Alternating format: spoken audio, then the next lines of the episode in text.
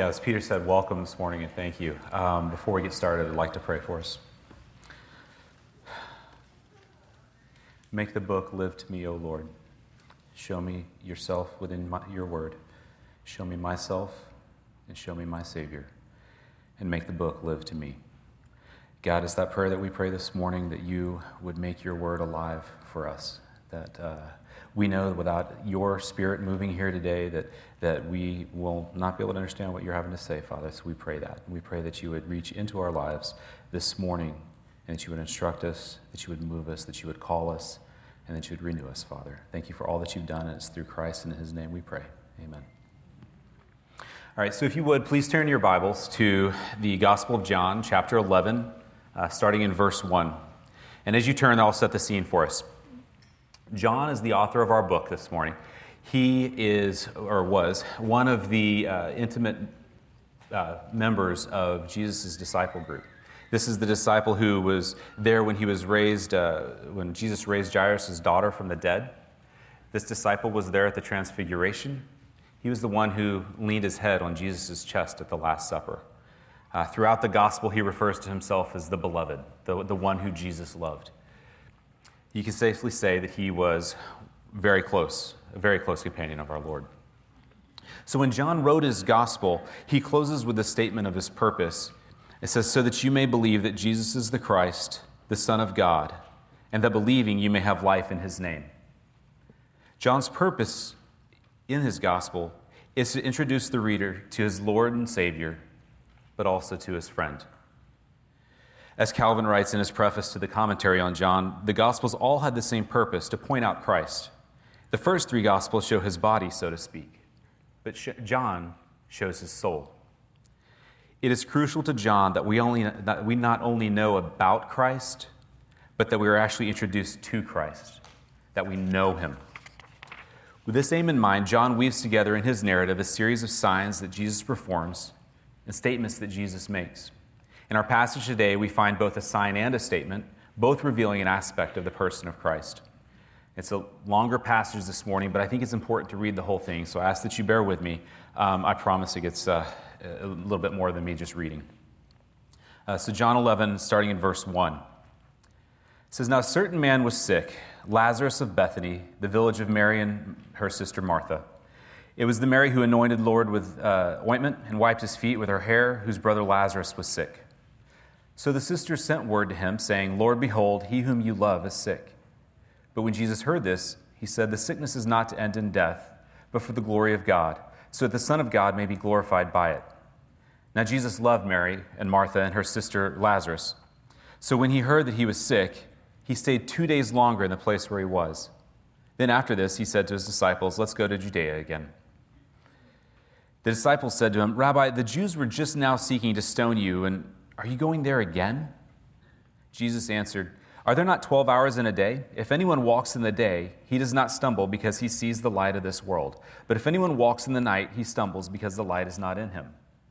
This he said, and after that he said to them, Our friend Lazarus has fallen asleep, but I go so that I may awaken him out of sleep. The disciples said to him, Lord, if he's fallen asleep, he will recover. Now Jesus has spoken of his death, but they thought he was speaking of literal sleep.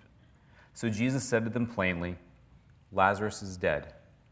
And I'm glad for your sakes that I was not there, so that you may believe, but let us go to him. Therefore, Thomas, who is called Didymus, said to his fellow disciples, Let us also go, so that we may die with him. So when Jesus came, he found that he had already been in the tomb four days. Now, Bethany was near Jerusalem, about two miles off. sorry, I thought I had to. Can we go to the next slide? Yeah. So, which is here on the right, um, Bethany and Jerusalem. They're about two miles apart. Jesus was in that area up on the right. And we'll get to, I'll explain this more in a minute.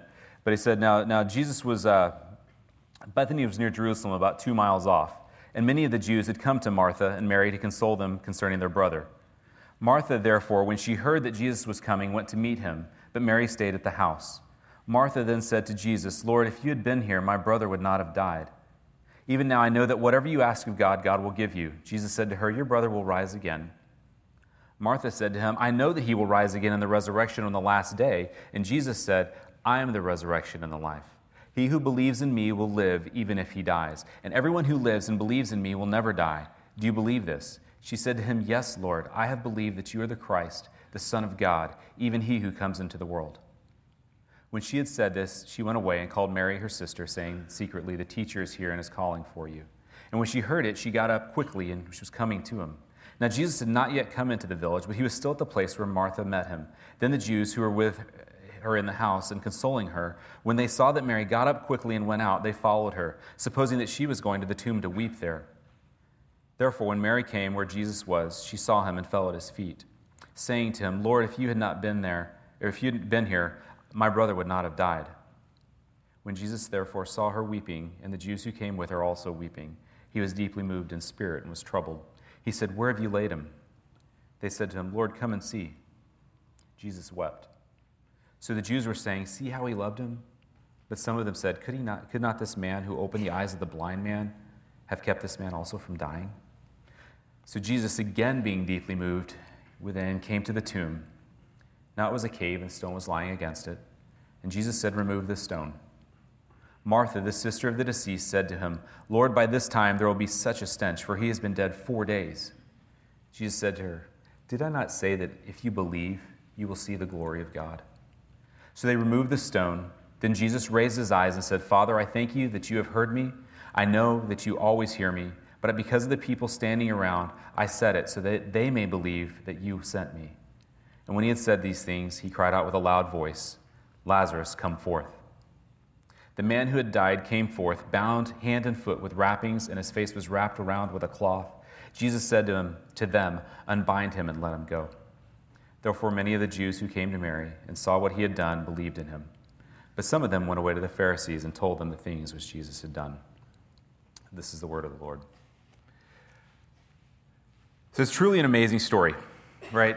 I mean, in my mind, it kind of plays out like a movie. And if I could, with reverence, uh, walk you through kind of what I picture when this is, is with this going.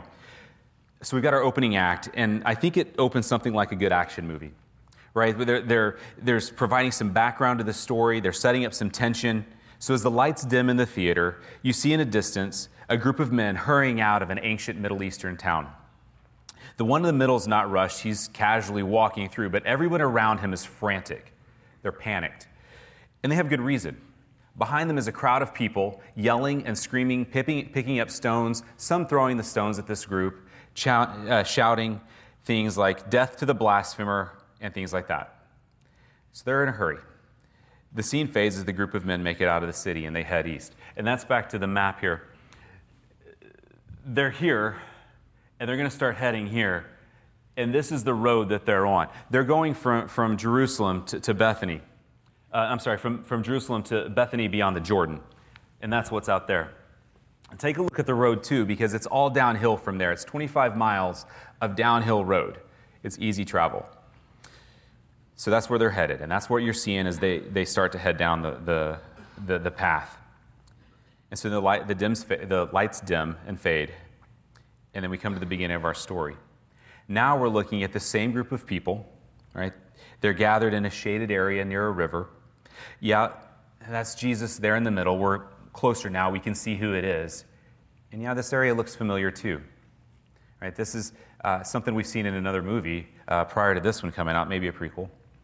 And uh, yeah, that's, that's the place where John the Baptist baptized Jesus, Bethany beyond the Jordan. It's a very peaceful place. We see Jesus teaching. There are groups of people there. It's very casual. Every now and then someone brings up, in fact, we just saw a woman bring up a, a daughter to him that said, My daughter's sick. She has a fever. Can you heal him? And of course he does. And they're very grateful. I said it's idyllic, it's, it's, it's, it's peaceful.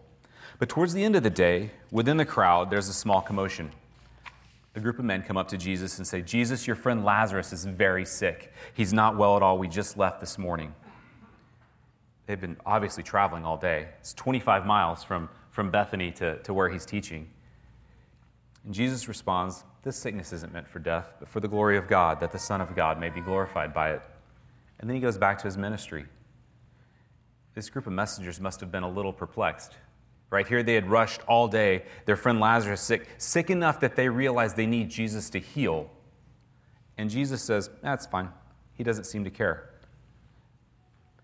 Scene cuts. opens with another caption. It says, Two days later. Jesus is again with his disciples there in that same area, maybe after breakfast. He washes his hand and says, All right, guys, get your things. We're going to Judea. Wait, wait, no, what? We're, we're fine here. We just came from Judea. Remember, they tried to kill you, they threw stones at you. Not a good idea. We're doing fine here. The people seem to like you. Let's stay. Jesus says, No, we'll be fine. Besides, Lazarus has fallen asleep and I got to wake him up. If Lazarus is asleep, anybody can wake him up, right? He'll be fine. Jesus looks at him and says, He's dead. And all of this is, by, by the way, is for you. Let's go. So Thomas looks and says, All right, let's all go and die together. All right, scene fades. They start heading back west up that road now, right? They're not looking forward to that. It's a half a mile climb at least to, to Jerusalem. They're going from 900 feet below uh, sea level to about 2,000 feet above. And they've got this long walk ahead of them. So, what do we learn about this opening scene? You know, a couple things. First, Jesus lays out his purpose for what he's doing. He says, But it is for the glory of God, so that the Son of God may be glorified by it. In fact, this is the purpose of everything that he does. We'll come back to this, but remember that this idea of bringing the glory of God underpins everything we're going to read today. This is the theme that John begins in his prologue to the book. In John 1:14, he says, speaking of Jesus, "And the word became flesh and dwelt among us, and we saw his glory, glory as of the only Son from the Father, full of grace and truth." It is the glory of God that Jesus is here to reveal, that he the Son may receive this glory too. He reiterates it in his high priestly prayer later on, saying that he came to, to glorify the Father so that the Father would glorify the Son so that the Son could then glorify the Father. It's cyclical, it's a loop. But it shows us that Jesus is all about bringing glory to God. So Jesus states here the sickness of Lazarus is happening that will result in the glory of God, as all things do. I think the second thing we see here is that Jesus is working on a timetable and a plan that we may not understand. What did Jesus the healer of the sick, the one who could have healed Lazarus two days before, what did he do? He waits two days. And finally says, okay, let's go. The disciples were confused, right? They, they probably thought he had forgotten about Lazarus, right? He told them, Lazarus is going to be fine. And so when they're confused, they, they protest a little and, and say, why do we need to do that? He looks and says, I'm doing the will of God in his time. Do you remember? I'm the light of the world. While there is day, while God has me here, we'll be fine. We're not going to stumble. There will be a time when I'm gone, when I'm no longer here and the light has run out. And at that time, all hell will break loose. Now is not that time. He tells them Lazarus is asleep, which is a little more confusing, right? I don't blame them. They're, they're confused. They believed they thought Jesus, they believed what they thought Jesus was telling them. Lazarus is going to be okay. Why should they go risk their lives? You see, there are oftentimes we don't understand what's going on. The disciples who had been with Jesus several years now still didn't understand his plans or his timing, right? They, they, they had walked with him and, and, seen him do all kinds of different things, and, and, and often they didn't understand. So I get it. For us, we still don't understand. And these misunderstandings can shake us. For believers, it can cause us to wonder whether Jesus really cares. If he loves me, he wouldn't have let that happen. Right? I thought he loved me. For the unbeliever, it could just reinforce the idea that there is no God. Right? They believe there is no God. And if there is, it's certainly not Jesus, right? It's back to the same root of the problem. If God loves, surely he would do something about this evil, right? These are deep and important questions, and I'm not trying to be flippant, but I think Jesus seems to be pointing us toward an answer for them here. It's for the glory of God. And for your sake, I'm glad I was not there so you may believe. We're going to come back to this. As Jesus and his disciples set out, the air is gloomy, full of death, confusion.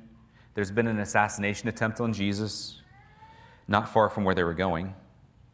Another such, such attempt wasn't unthinkable. Jesus' friend Lazarus had just died, which is confusing because they thought he, had told, he told him that Lazarus wasn't going to die.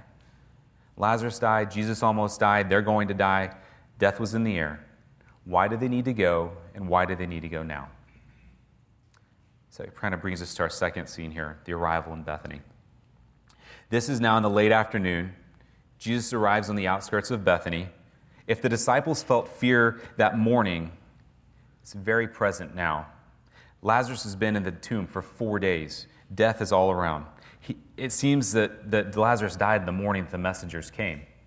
Right? So by the time they got to Jesus, he was already buried.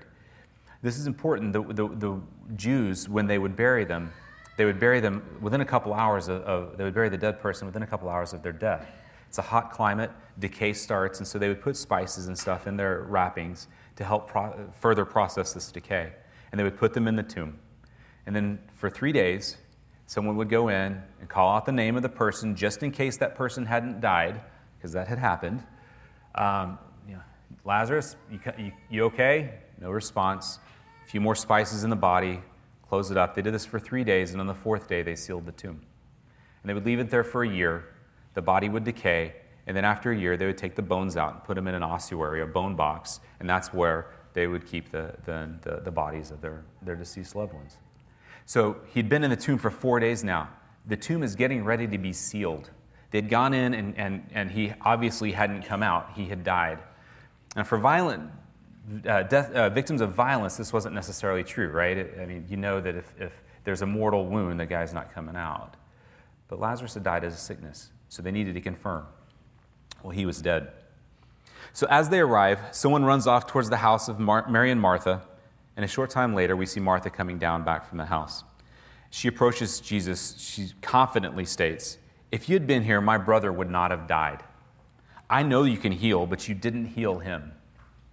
See, Martha is a doer, right? She's hurting and she's confused. She believes, but she doesn't understand. She's a doer. She would have she says, if if you had been here, you could have done something. Remember the last time we saw Mary and Martha. Martha was the one uh, who, when Jesus came to her house, that she was preparing uh, for Jesus' arrival. She was getting the food ready, making sure everything's fine, while her sister Mary, and we'll come back to her in a minute, wasn't.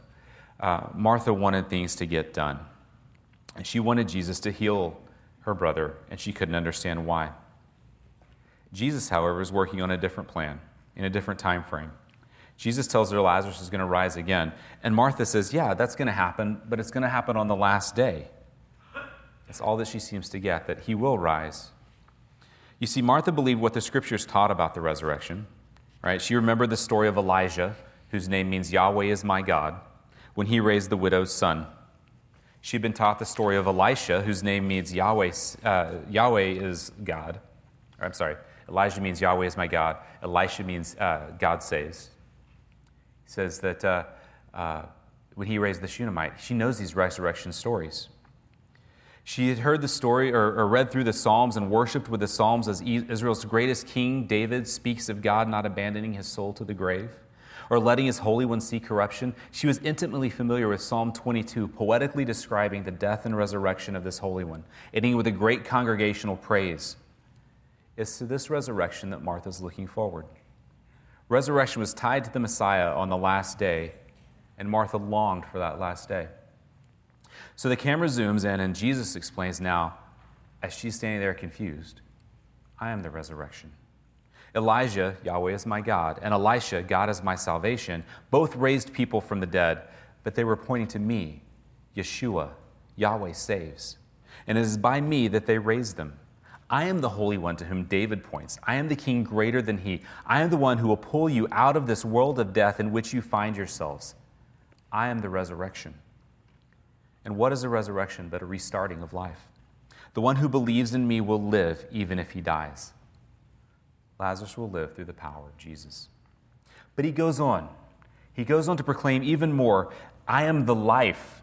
Not only do I raise you from the dead state in which you find yourselves, but then I give you life. This life is in the here and now. Everyone who believes in me will never die. You see, we all start out dead, but then those of us who believe are made to live. And once made to live, we will never die. Oh, a physical death, sure, but never that separation again. While Martha was talking about a future resurrection, Jesus explains that this resurrection begins now. It begins when the person believes. It's the person who is made to live by Christ. And this life is more than just the rebirth in John 3. it, it, it's not just the act of that rebirth, but the full life that's lived after that. And the life is lived in that power of Christ. Everyone who lives and believes in me will never die. Christ not, Christ not only causes the rebirth, but he sustains that new life that's born. Martha, your brother Lazarus is dead, as you are. But I am here to bring you both to life, a rebirth that will begin a new life lived in me. Do you believe that? She says, Yeah. So we see that Jesus is concerned about Lazarus and his death, but not in the way that we thought. Jesus wants more than a physical existence for his friend, he wants him to live. That's why he came. Jesus assures Martha that he is doing something about Lazarus' death, and he's meeting her need there. Martha seems to understand, so she runs up the hill to get her sister. And our camera pans back as she starts to move towards the house where she came from, where Sister Mary still is. Follows her up the road into the house, and she's trying to be discreet. She's very aware that Jesus' life is in danger here. She doesn't want this crowd to become a threat or maybe just even a nuisance to him. So she sneaks up to her sister's side and whispers, The teacher's here and he's asking for you. Mary can't hold it in. She jumps up and starts running down the street to meet her, her, her friend, her teacher, her Lord. And everybody jumps up and says, Oh, I guess we're heading back to the tomb. So they follow with her, right? And she, she's hurrying down that road as fast as possible. Jesus hadn't left the, where he met Martha. She's rushing down, and she gets there and immediately falls at his feet. But then she says the same thing that her sister did If you had been here, my brother would not have died. Mary's driven by relationship. Remember the last time we saw them, she was the one at Jesus' feet, listening to the teaching, spending time with him, getting to know him and her. She's also the one who anointed him, uh, him with the, the, oil and wiped her feet with, uh, wiped his feet with her tears um, later in, the, in this gospel. And she and her company are mourning. Right? It says that the, the, uh, they're weeping. That word for weep there is wailing or groaning. It's a deep, heartfelt expression of loss. It's natural and proper to react that way to the most unnatural of things, which is death, especially with her brother. Now, we're not told what sickness overcame Lazarus. It doesn't really matter. What matters is it resulted in his death. But ultimately, there's a deeper reason for that death. Death, as, as I just noted, is the most unnatural of things. When we were created, uh, humanity was created, it didn't exist. Right? The, the, the, the, story of creation talks about life and talks about bringing it to life and, and has a, a paradise in which there is no pain or no, no worry or no death. Nope. It didn't exist. We weren't created for that. It was a perfect relationship with our Creator, and He walked among us at that time. But then all things changed. You know, Genesis 3 tells the story of how sin entered the world, and then it tells us that the punishment for that sin is death. So now Lazarus directly and this group of people who are there with him, the mourners, are experiencing the effects of this death. Now, I'm not saying Lazarus committed a specific sin and that specific sin led to his death, but the punishment for all humanity, even all creation, for that first sin of Adam's is death. That sin corrupted creation and severed the relationship of man with his creator. God no longer walked with him in the Garden of Eden. In fact, man was banished from the paradise. Creation has suffered the effects ever since. So, how does Jesus respond to this wailing and to her questions? He's deeply moved and greatly troubled. Deeply moved means angered, right? He was so angry that he was physically agitated. And when the Bible says that he weeps, those were silent tears that he wept. It wasn't the mourner's wail, but there were tears of frustration. You see, Jesus loves Lazarus. He loves Mary. He loves Martha. He loves that whole crowd there. But he's crying not because Lazarus is gone from them, he's crying because Lazarus had to go from them. He is angry at sin and angry at death.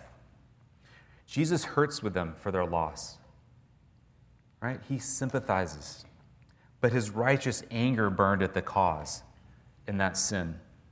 He relates to Mary and her grief, but in an even deeper way. He, like her, longs for relationship and for something more permanent than what they're experiencing now. He longs for that relationship with Lazarus to be more than just having a meal with him now. He wants to have that relationship forever. So here we then have Jesus and his disciples, Mary, Martha, the crowd of mourners, all standing around the tomb. The mourners are wailing, Mary and Martha are mourning. Jesus is silently crying. The disciples are standing at the back, taking it all in. But off to the side, we see a group of people, and they're talking. One of them says, See how he loved him? But then another with him says, Then why didn't he heal him? It's that same question of Jesus' love again. The problem of suffering again presents itself. Jesus has already told Martha that he's the resurrection and the life, and the one who overcomes sin and death. He loves Lazarus and will raise him. With Mary, we've seen his righteous anger towards sin and death. Jesus loves Lazarus and so will defeat sin and death so that he can raise him. And Jesus hears this last accusation and then knows it's time to act.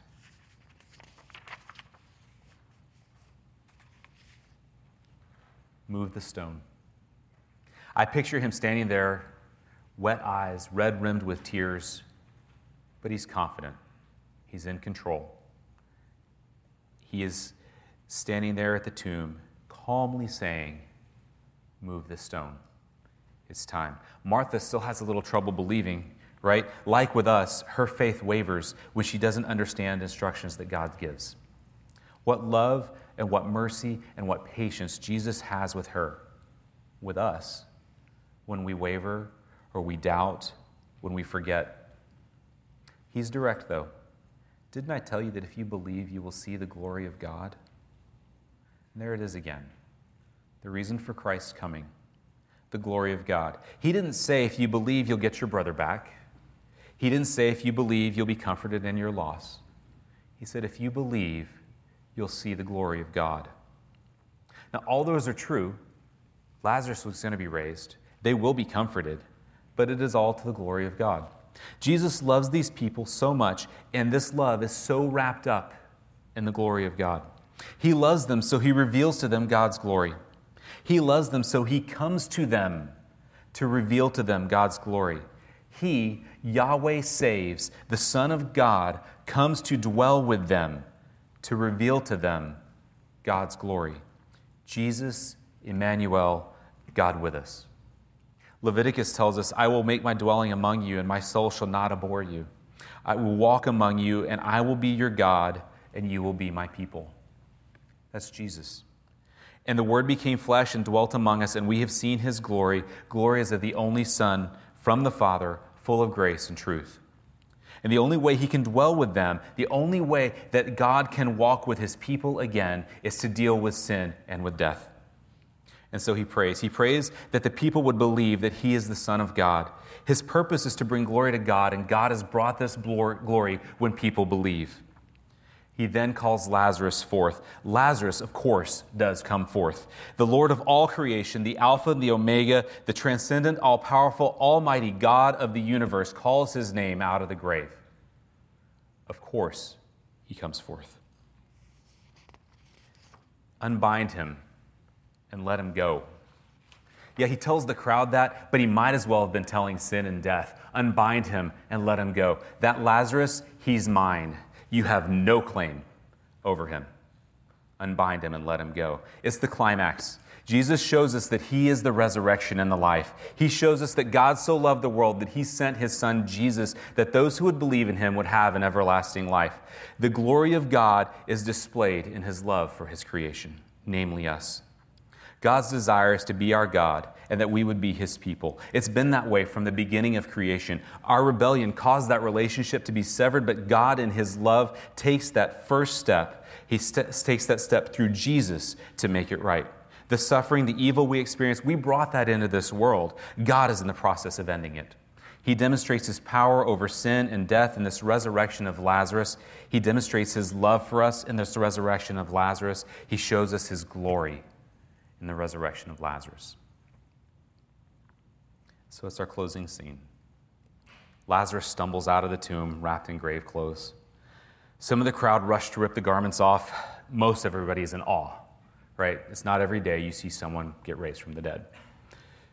They're excited, they're happy, they're celebrating. Mary and Martha have their brother back. Some in the crowd understand the true meaning behind what just happened. This man, Jesus, is more than a man, he is the power over sin and death.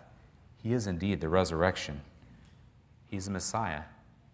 The celebration is beginning as the camera pulls away. They understood whose presence they were in, the promised one from the beginning. He's the one who will crush the serpent's head. He's the ark into which the people of God flee for salvation. He's the ram in the thicket at Mount Moriah as Abraham goes to sacrifice Isaac. The man before them is the Messiah. But it's not the end. Camera pans to a different group of stern faced individuals. They're starting at the road to Jerusalem, just a couple miles away. They don't believe that this Jesus is the Messiah. He doesn't fit the kind of, kind of Messiah that they believed would come. Instead, they're going to go tell the Pharisees to report what was done. The scene fades to black and sets, sets it up for a sequel. But let me give you a little spoiler. The resurrection of Lazarus was the last sign that John t- writes about. The people who went up the road to tell the Pharisees, when they learn about it, it's the last straw for them. Now they really begin to plot in earnest to put Jesus to death. This event led to the Pharisees reaching out to Judas for his betrayal. But in the final twist, the raising of this one, well, this, the raising of this one man, Lazarus, would lead to the death of the one who raised him. But that last twist is that the death of the one who raised him would lead to the, the, the defeat of death overall. His resurrection would bring hope to the world. Another little part here that's interesting is that this crowd who now acknowledges they're in the presence of the Messiah, in a few weeks on Palm Sunday, this crowd shouts, Hosanna, save us, please.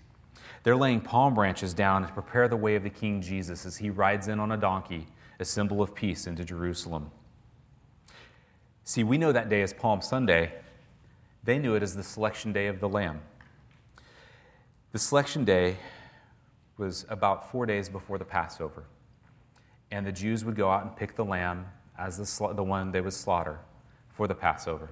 And they would bring that lamb in and welcome him into their family, and then prepare the way uh, for that last sacrifice, representing the sacrifice of sin. This crowd who saw Jesus resurrect Lazarus is now outside Jerusalem, proclaiming him the Lamb of sacrifice, welcoming him to their to the welcoming, welcoming him as their sacrifice. So, what do we learn? John paints a picture of Jesus' resurrection of Lazarus so that we too may know Jesus and believe that he is the Son of God. You see, we all begin our lives as Lazarus, dead in the grave. There's nothing we can do in and of ourselves to come out. Jesus, in God's perfect timing, arrived on the scene, becoming Emmanuel, God with us. Jesus reveals glory of God to us, and in that revelation calls himself or calls us to himself so that we may glorify God as well. At the beginning of our story, the disciples were questioning Jesus Why are you going there now? Won't they kill you? The irony is that Jesus' plan was death, so that they may live. Jesus had to go there in his perfect timing so that he could die. Additionally, each one of them, except for our author John and for Judas the betrayer, died for the gospel as well. Each was martyred in the cause of Christ. John was banished to Patmos, and Judas hanged himself out of despair of his, of his betrayal of Jesus. What was once a fearful thing for this group of disciples became less important than preaching to others about their Savior. I think, too, this sets us on a path down to think about that problem of evil. God does indeed love us, and that is shown in his sending his son Jesus. In this story, Jesus could easily have healed Lazarus from a distance like he did with the centurion servant, but instead he chose to, he chose to go. But in that waiting, in allowing Lazarus to die, Jesus was able to demonstrate the glory of God to others and then bring them to believe. An eternal perspective allows us to see that the sickness and death of Lazarus underwent was minor compared to the eternal life he received. Sickness and death were brought into this world through our sin, but Jesus uses them anyway to bring as many who will to know him. Throughout the story, the mourners question Jesus' love. If he'd only come when we asked, if he only loved enough, you would have healed him. What they didn't understand is that Jesus' love for them was ultimately expressed only because Lazarus died. The crowd in Bethany needed to display, see the display of the power of Jesus, a sign that he would do for all of us. Lazarus' death and resurrection point forward to Christ's death and resurrection. Jesus did heal the sick, and he did that to show that he was the one with the power over sin. It wasn't the sickness itself that he was ultimately concerned with, but the underlying cause. To really show his love, Jesus had to die and then rise. So they asked Jesus all these questions, but now the question turns to us Where are you? Are you in the grave? Are you waiting? Perhaps you're thinking you're just fine, that you don't, you're not really dead. But deep down inside, you know there's something wrong. If you hear the voice of the Savior calling, respond. Repent and believe, come out of the grave into a new life in Christ. You see, one thing made clear in this story is that the gospel is Jesus. Right? It's, it's not a process we follow, it's not a set of beliefs we have to adhere to. It's Jesus. He's the good news. He's the answer to all of the questions asked. He came to bring glory to God by beginning a new life within us. He came to dwell with us, his people, that we may one day return to the garden from which we were banished. But it only happens through Jesus. He died not to understand us better or to provide an example for us. He died because the punishment that we were due for our sin is death. Instead, he took that sin upon himself.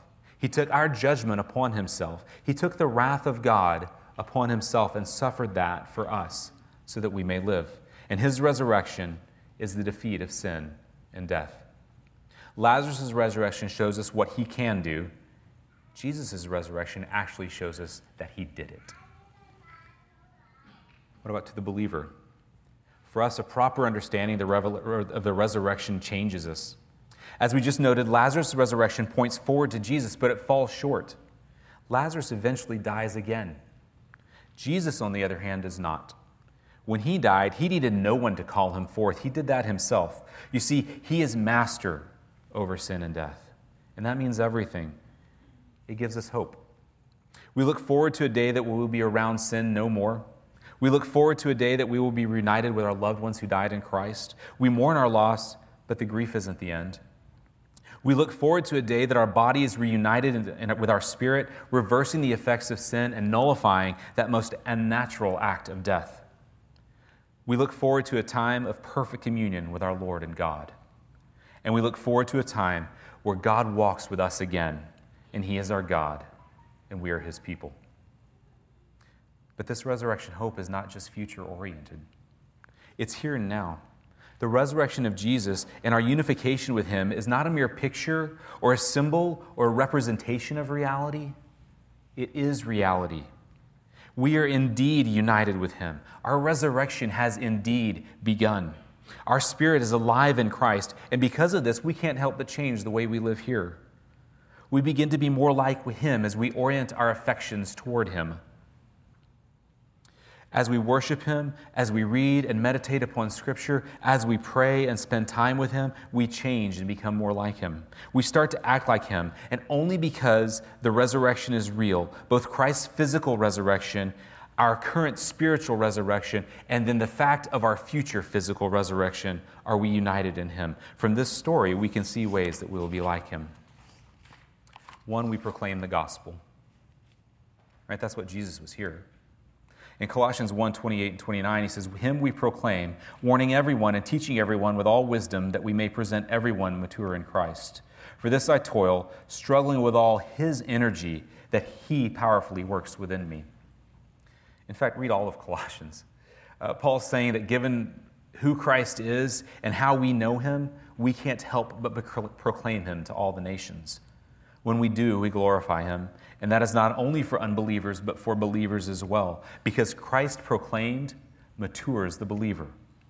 This gospel saves the believer from the power of sin, so that one day the believer may be saved from the presence of sin. Two, we love others. 1 John 4 7 through 12 says, Beloved, let us love one another, for love is from God, and whoever loves has been born of God and knows God.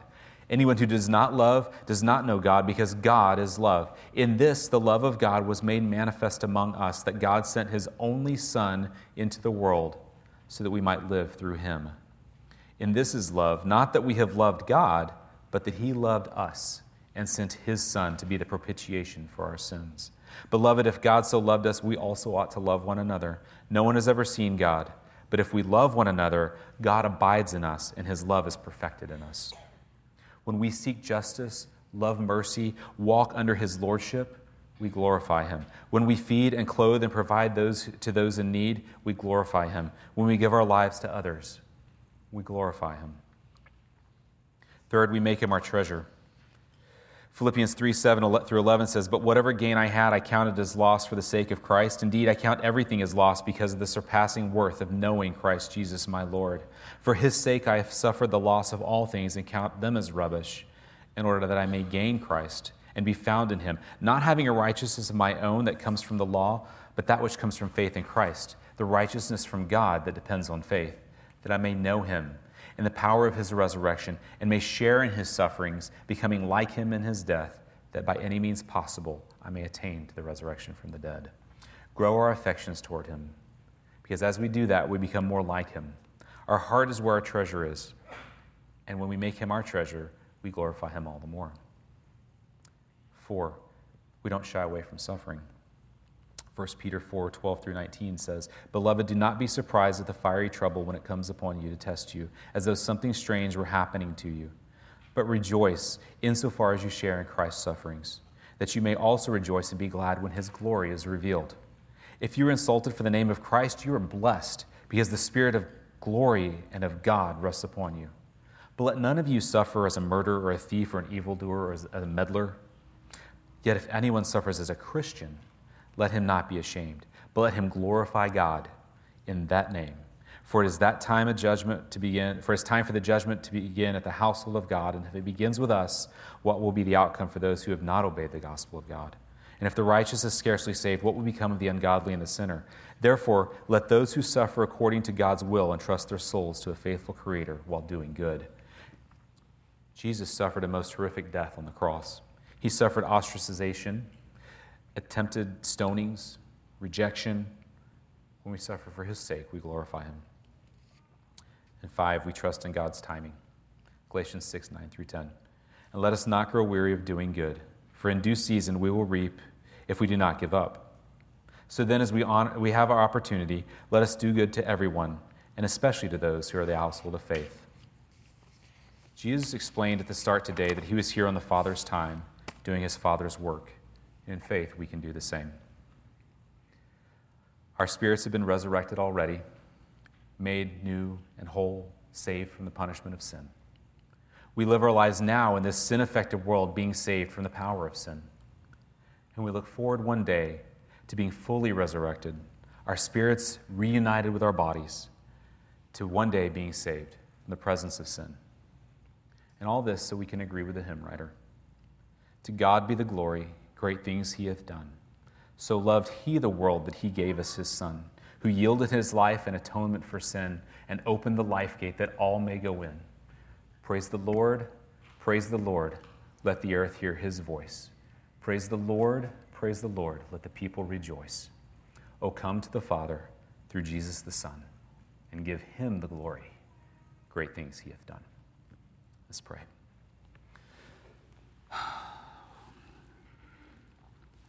Our Lord and God, our Father. We thank you. We thank you for Jesus and for his resurrection. Father, that he, in his life here, lived a perfect life, the life that we couldn't live. Father, that he lived that life with no sin, perfectly obedient, and perfect relationship with you. But Father, then willingly took our sin upon himself and died on that cross to kill that sin but Father then was raised three days later in the power of his defeat of death, that we might know that hope as well. God, move us. Let this truth change us. Let us become more like you, Father. Help us to know you more. Because we can't do this on our own. Whether we believe or not, we can't do it on our own. We have to rely on you. Father, for people here who don't believe you, call them to you. Let them come to know you. Father, for those of us who do believe, continue to call. Continue to sustain us, continue to help us live a life that honors you. Father, be with us this week. Be with us as we take out uh, or take our first step tomorrow. Help us to be about making much of making much of you. Help us to be about bringing you glory through sharing your word and showing your love to others. Now, the Lord bless you and keep you. The Lord cause his face to shine on you and be gracious to you. The Lord lift up his face to you and give you peace. Amen.